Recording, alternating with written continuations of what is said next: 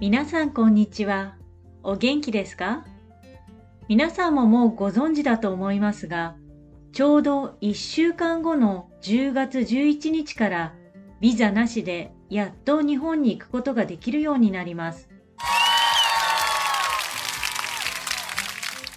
2年半近く外国人観光客は日本に入ることができなかったので、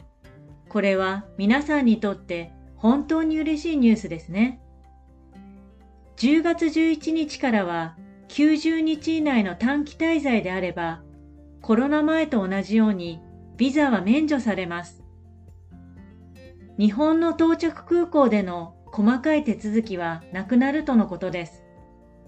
ただし、コロナワクチン3回の接種証明は持っていかなければなりません。ワクチンを3回打っていない人は、今まで通り出発前の陰性証明が必要です。なお、情報はすぐに変わることもありますので、インターネットで調べたり、大使館などに問い合わせるようにしてください。日本の空港に着いたらもちろん隔離期間もありませんから、そのまますぐに公共交通機関を利用できますよ。フランスではコロナ対策のマスクをつけている人は非常に少ないですが、日本ではまだほとんどの人がマスクをつけています。旅行の際は忘れずにマスクを持って行った方がいいですよ。皆さん、日本に行ったら何をしたいですか？今の季節であれば紅葉を見たり温泉に入ったり、あと半年待って春になれば美しい桜を眺めながら街を歩いたりできますね。今年の秋からは観光地にもたくさんの外国人旅行客が訪れて活気が戻ると思います。皆さん、久しぶりの日本でぜひ楽しい時間を過ごしてきてくださいね。